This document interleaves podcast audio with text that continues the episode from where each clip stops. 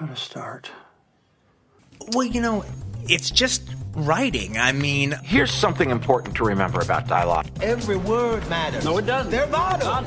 I want to go to this place that I think it needs to go to. The only thing that counts is what you see on the screen. I will write like four, five, six hours a day. And it will be a voice made of ink and rage. Okay, I'm, re- I'm really glad you asked me that question. Welcome to the Creative Principles Podcast. I'm your host, Brock Swinson.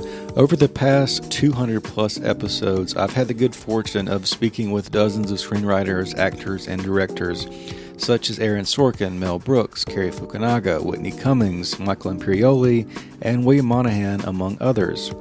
We've dissected ideas on story, character, filmmaking, habits, and various principles for creative life.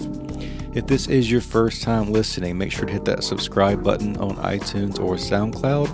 You can also find several of these interviews on the Creative Screenwriting Magazine website, in addition to some that aren't available in audio, such as with Nick Kroll or Stephen Merchant. In addition to the podcast, also make sure to search for the new video essay series on YouTube, also called Creative Principles, where we take a deep dive into movies and television. Join millions of viewers for subjects like the 16 personalities expressed as characters. Did Home Alone ruin John Hughes' career? The greatest movie never made, and how Jackie Chan creates perfection through failure, among many more. That's Creative Principles on YouTube. Eugene Ashe first entered the filmmaking business as a recording artist, where he landed on soundtracks for movies like Free Willy and De Niro's The Bronx Tale. While reading these scripts and others, he started to see movies and television in a songwriting sense. As a screenwriter, he's got credits for the documentary Home Again and films Homecoming and now Sylvie's Love. In the latest project, the story follows a young woman who meets an inspiring saxophonist in 1950s Harlem. In this interview, the writer director talks about making movies rooted in humanity rather than trauma, writing screenplays to music, his formula for making indie films, how to change the energy in pre production, and why creatives need tunnel vision to make work at the best of their capabilities.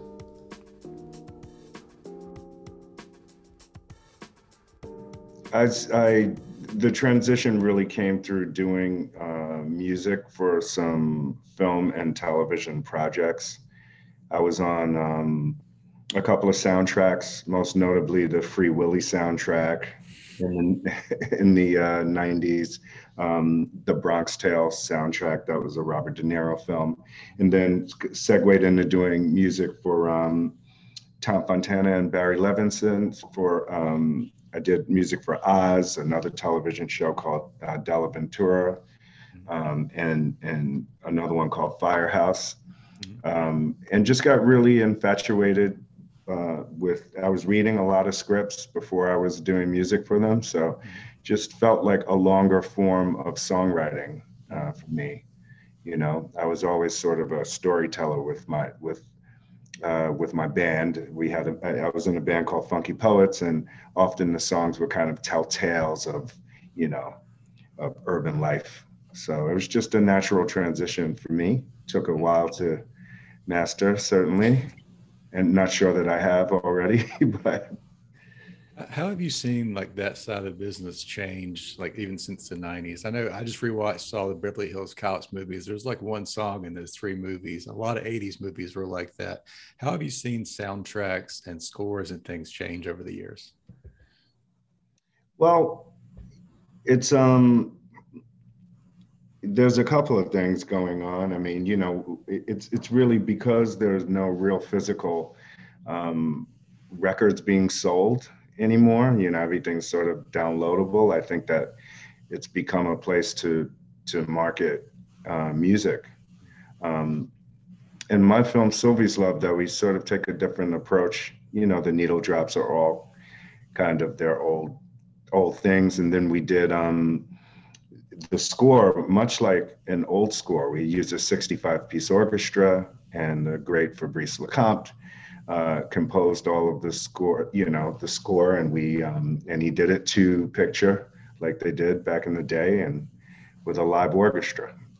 so, so, uh, but a lot of things are done digitally these days. So you just kind of give the guy or girl or woman a, a um, you know, give them your film, and then they just kind of come up with with stuff on on the computer. So you're the writer and director on this film. How did you pitch it, knowing how important the music was going to be for the movie? What was kind of that initial pitch like for you?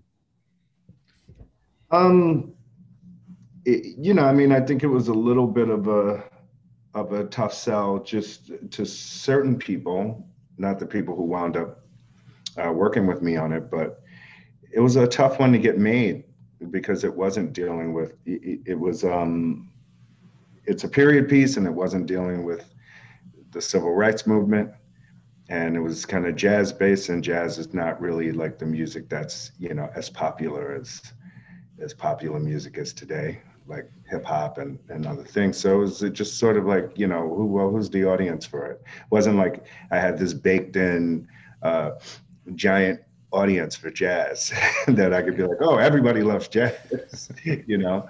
So that made it a little difficult. Um, it wasn't difficult, however, for uh, Nnamdi Asomugha, who plays the lead and who is one of the producers on it, because he's just, he, he because he was a former uh, pro football player, he's always up for a challenge. And he immediately was drawn to the fact that he'd have to learn how to play saxophone to be in this movie. And he just is always up for a challenge. That's just his personality. It's that kind of, you know, professional athlete. Like you tell them they can't do something and they're just going to, you know, be like, oh, well, that's ridiculous. What what is the tell me a little more about that? Like what is the timeline for him to learn an instrument? And then is he learning a handful of songs or like what does he need to know, you know, day one of filming? So we have uh, six original tunes that he had to play, and they are the person playing. So he does play in in he plays uh, some live stuff in in in the film but he's also basically you know imagine you have you having to play jimi hendrix and learn how the fingering on all of the solos you know you want to use the real music so basically what we did was we did pre-records of the stuff from the band with mark turner playing uh, tenor saxophone and mark turner is one of the best living tenor saxophone players in the world so for nnamdi to learn all six of those songs and learn how to do the fingering on all those solos. Like he can play all of those, all of those solos, and uh, he probably can't play them anymore. He could play them on the day, day one of shooting. Um, but it's uh, so that's the process. I got those songs. We recorded them about a year and a half before we shot the movie, and he got to live with them and work with the coach, and um, and just that was all they, they had charts for them and they just worked it out you know they wrote charts up for the solos and he just learned how to play them and he did nothing but that for you know for a year and a half almost two years. What was your writing process like for the screenplay like how do you come at a script when you know it's going to be very music heavy you know kind of maybe where the songs are going to go how do you start to outline some of those things to prepare to write the screenplay well, it's interesting. I um, with the needle drops, I um, you know the songs that I'm using that are songs from history. Um, I just would I would actually have an idea of a a feeling that I was trying to evoke that came from the song, you know. So I would listen to the songs while I'm writing the scene, is the way that I do it. So the opening song is uh, is a tune by uh, Nancy Wilson called "The Nearness of You," and that's always been there since the beginning of, you know, from me writing the script. And I would just listen listen to it on repeat, repeat, repeat, and uh, as I was writing that scene, and just kind of playing it in my head. Uh, so that's often what I do. If there's a feeling that I get, like melancholy or whatever it is from from a song um, I'll often play the song. Sometimes it doesn't make it into the, the film, but sometimes it's just, uh, you know, like some scenes I listened to Sade and sat by the window while it was raining. So I could really just get this kind of, you know, feeling of like sadness or melancholy or emotion from it. that's kind of my process. I, I, pretty much always, even if it's not a music focused uh, film, I pretty much always listen to music while I'm writing. Is that also true for like the original idea? Like, where did this an initial idea come from? Why did you want to make this period piece and that type of thing? Yeah, I mean, I'm a big fan of, of the films from that era, like, you know, Breakfast at Tiffany's and the Doris Day stuff, and also things like the Dick Van Dyke Show. I just always felt like, you know, that that was a period before I was born, and I, but my parents got married in 1959, and I had a brother who was seven years older than me, so a lot of our family pictures you know, the first kid they take all the pictures of. So most of our family pictures were of my older brother and my and my parents, and it just looked like such a really cool time. Like I grew up more like in the '70s into the '80s, so we had like big afros and bell bottoms, and it just didn't look as like you know like that era looked like Mad Men, and and it looked really kind of like classy and sexy, and I was seeing that in my old family albums and then the album covers for these uh, uh, you know the old blue note album covers and pictures of miles davis and stuff like that. I was seeing that but i wasn't seeing it depicted in movies so i was seeing doris day and i was seeing breakfast at tiffany's but i wasn't really seeing black folks uh, in those movies even though we provided the soundtrack and we were very much there you know right. Uh, so i was like I just thought it would be a. That, it's kind of started as just like I thought it'd be really sexy to to show uh, black folks that way, and that's kind of that was the genesis of it. Right.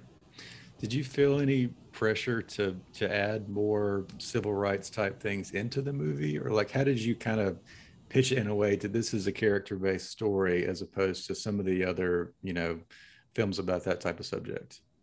That's a fantastic question, and I'll tell you it um, a lot of the no's were surrounding that, and it wasn't until you know we made this film completely independently, and then and, and then uh, Amazon bought it. Mm-hmm. So we didn't really have that pressure once we got the money because everyone who put money into it understood what we were trying to do, which was basically not make something rooted in trauma, but make something that was rooted in our humanity as as mm-hmm. as Black people. Right. And um, you know, we we kind of felt like, of course, you know, you need to have a film like Selma and tell a story of Martin Luther King, but there's so much else going on there, and by not showing that there was so much else going on. It's a way of erasing the fact that we were still thriving in the midst of all of that. It's just kind of like what's going on now with, you know, uh, you still have Beyonce and Jay Z, even though you've got George Floyd and, and Breonna Taylor and, and everything that's happening to us. But we're still, we still had a black president. We still had, you know, so so if you don't tell those stories too. It is for me a way of erasing us. And then a, a curious thing happened uh, is that you know the pandemic happened, and I think people were just sort of they needed this in a way that you know I I couldn't have anticipated. Right. You know, it just uh, wound up being the type of movie that people wanted to watch. I think they were fatigued by the trauma hmm. that we were going through. And I'm not just talking about racial trauma, I'm talking about the pandemic and being alone and being at home. And I think, you know, it's like I, we have enough trauma in, in our real lives. we need like something a little uplifting and, and lighthearted, you know? So I think that we just wound up in a place where people just, it was the right thing at the right time it really made Christmas like it, that was when we were released. It made it really special for people. Were gathering and people were having watch parties separately but together. You know, so it was just that's that. But yeah, it was very tough. There were a lot of people that were like, you know, if you're going to do something, um, I, we need more urgency. If it's going to be a, a period piece with Black folks, it needs to talk about the civil rights movement. It has to have, you know. And I'm like, well, I think uh, Black love is urgent you know? Yeah. So that so that was i mean that had to be some of your pitch right? You had to kind of explain that to a degree i would imagine. Yeah i mean i tried not to focus on it um, when i was when i was trying to raise the money for it. But like i said uh, Nnamdi Asomugha, who's who plays Robert in the film, really uh, he got it immediately, and he really kind of put his company on the line, uh, you know, and and if we didn't get more money from other people, he would have been he would have been stuck with the bill. Um, but you know, once we got Tessa Thompson involved and we got some other um, actors involved who had names, all of those things started to come together. But yeah, we made it independently and then sold it. So it wasn't. I think once we got it in the can, people got it. It was the hard part was, you know, well, if you can make the, we would often get if you can make the film that's on the page, we'd be interested in buying it. We're not going to give you the money to make it. Right.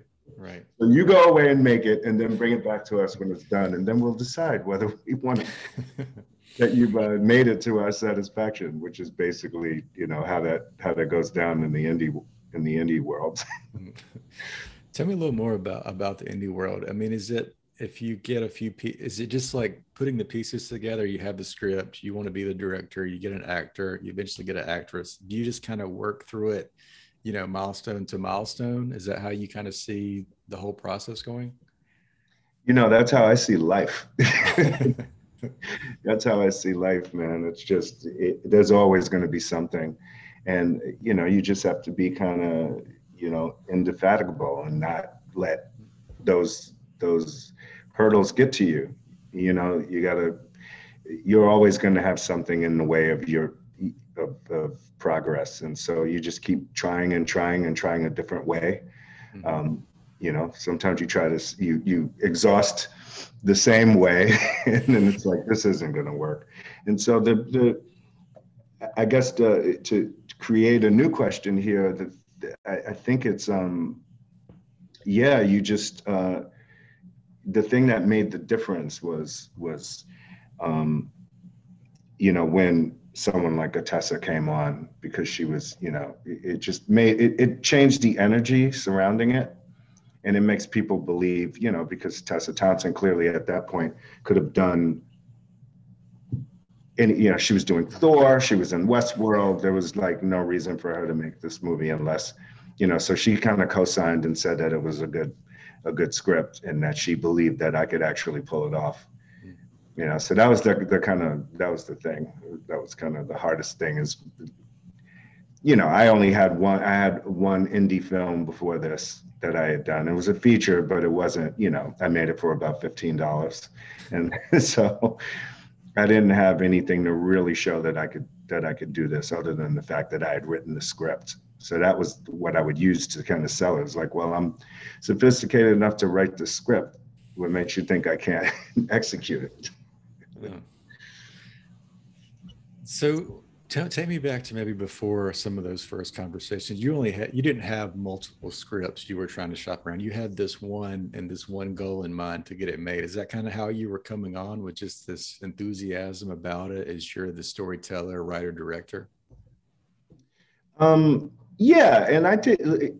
I had other I had other screenplays too that that uh, you know that I was interested in in making at the time. Um, you know, I wasn't, it wasn't just the one, but that was the one that really I wanted to make more than anything. Like it was just, it took a long time to get made, you know, more than 10 years. Um, and so I just, uh, I just stuck with it, kept coming back to it, you know, made my other, my first film, Homecoming. I, I wrote the script before I, I made Homecoming, but it was just, it, it, it wasn't going to happen. You know, I got close with a couple of other scripts. Um, early in my career. You know, like really, I, I, I had one setup at Miramax back in the day and a couple of things that just didn't, you know, there's a million reasons why films don't get made. you know, even if you sell them and you do all of these things, there's, there's, there's the studios are littered with films they bought that will never get made. So it's just, it's, you know, it's, it's, it's just part of the business. These things get made when they want to get made and with who's supposed to be in them, you know, and it's just it's there's a there's an aspect of it, there's a part of it that is um completely out of your control. so the, the best thing I think, the best advice is to always, and it's the advice that I, I give myself, is to just focus on the part that you do have control over, which is making the very best script you can make. You know, writing the very best script you can you can write, hmm. and when you get the chance to make the movie, making the very best movie you can make. Can't think about anything, fame, money, anything like that. You just have to have tunnel vision about like I, I'm going to make this thing the best thing it can be because once it's burnt into, you know, we shot in film. So once it's burnt into celluloid, that's it. You can't take it back, you know, once you put it out. So that's really it. You got to just kind of, it's hard, hard, hard work. Mm. It ain't pretty. It ain't for the fan of, you know, it's not, it's not, it's not, there's nothing glamorous about making film. Mm. There's, that is a lie. it's, it's grueling 16 hour days. It's, you know most of the you know the stories that go viral are like the quick sales and some of that stuff but most movies it takes 10 years or, or more to get made. What advice do you have for people about the longevity of just sticking with something? Just like you know something's going to work out. Maybe not that one but like you said you had a couple scripts. If you keep pushing all of them something's going to work out. What advice might you have around that?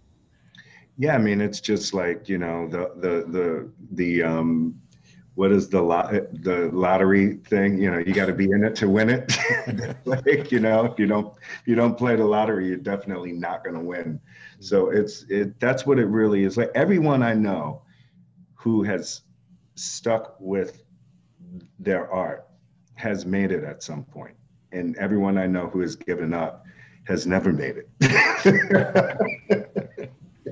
You know and sometimes it takes a long time. My one of my favorite stories is that you know the guy who wrote the King's Speech. Hmm. I mean, what a great movie! What a great title for a movie! What a great idea for a movie! And the execution on it's beautiful. And it takes a guy like you know 20 years to make it.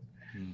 You know, like who, what idiot passed on that movie? You know, it's like so, it's so obviously a great, strong story, but everyone I know who's ever gotten a movie, I remember with uh, Argo with uh, with Ben Affleck. You know, when he got the Oscar, he was like, "A lot of people passed on this thing. A lot of you in the room, sitting in the audience."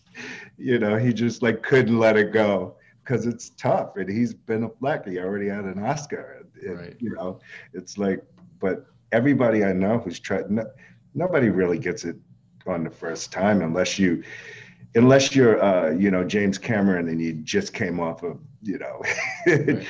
a movie that made you know even uh, I, I, even uh, Shaka, I heard Shaka King from Judas and the Black mm-hmm. Messiah think you know he was like you know we had a uh, Ryan Coogler who had made you know Black Panther a billion dollar film and you know he's like I had him as executive producer and we still couldn't get the thing made. Wow. You know, like it took him a minute. At his last film was like eight years ago, Newlyweeds. Hmm. And he it took him eight years to make another movie. Barry, that's that's the thing too. You know, the the next one. It took me 10 years to make my second film. This is my second film, and took uh, Barry Jenkins the same, like uh, 10 years after um, Medicine for Melancholy. It just, it, you know, doesn't even matter. It's hmm. crazy. How, how do you think about structuring some of these ideas with the possibility it's going to be indie? I mean, are you writing them in a way that the budget's more, you know, on the lower end? Since they don't really make the medium budget movies anymore, so you almost have to be lower or write a Marvel movie. How do you think about structuring stories around things like that, where you're going to come on as the director?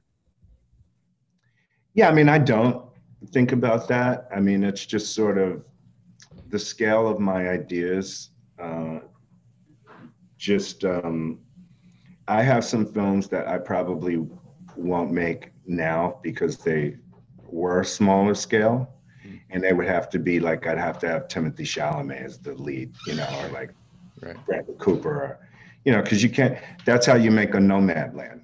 You right. know what I'm saying? Yeah.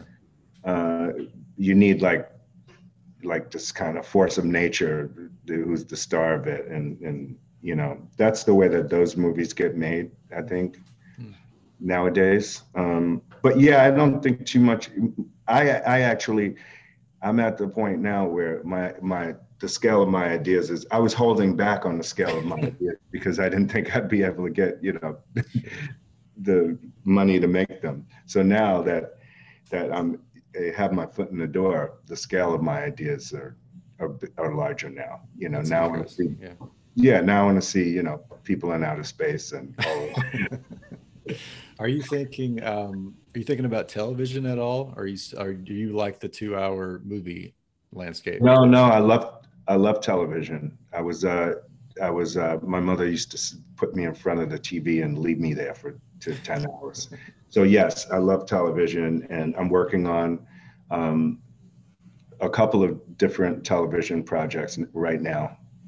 Um, that I, you know, can't really talk, divulge, but um, yeah, I've got uh, I've got some TV coming Hmm. coming at you that I'm super excited about.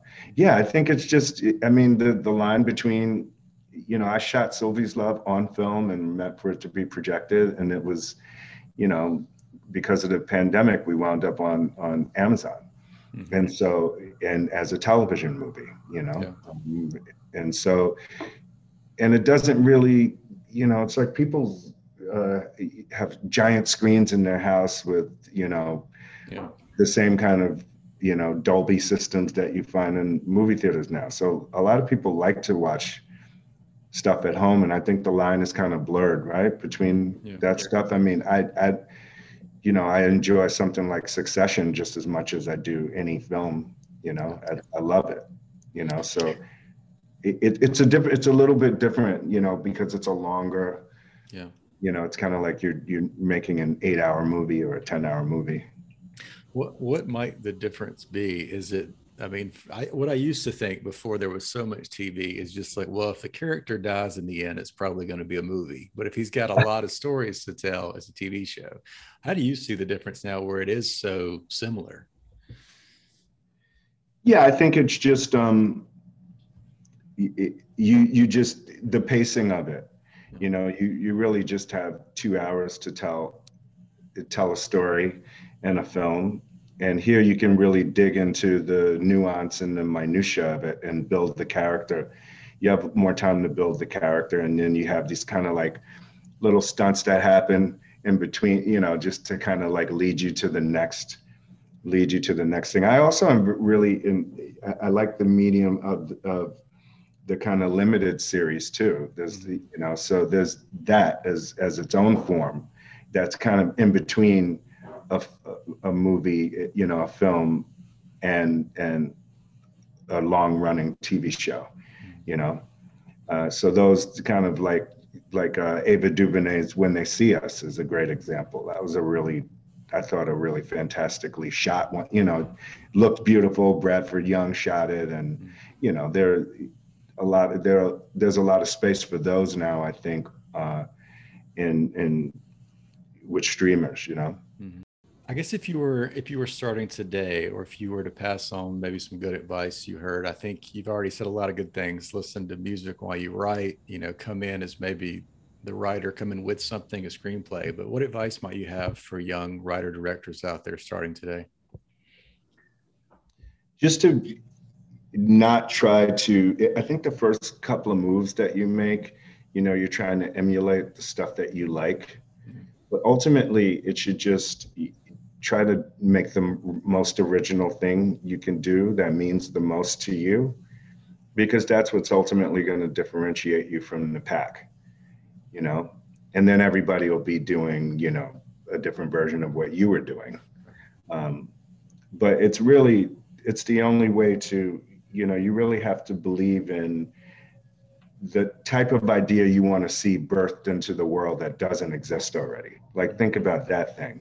Like what would it be really cool to see that doesn't exist? Mm-hmm. Not like how can i make another version of a movie that just you know how can i make th- another version of the black panther or nomadland or you know. So i think that that's the thing is to really just kind of keep it as original as possible and weirder the better because there's going to be somebody out there that's like oh i like that Thank you for tuning in to the show. If it's your first time listening, make sure to hit that subscribe button and visit my new website for information on the YouTube channel, the blog, the podcast, and my new book, Ink by the Barrel, which takes advice from these 200 plus interviews and more at brockswinson.com. You'll see the link in the show notes. Thanks again.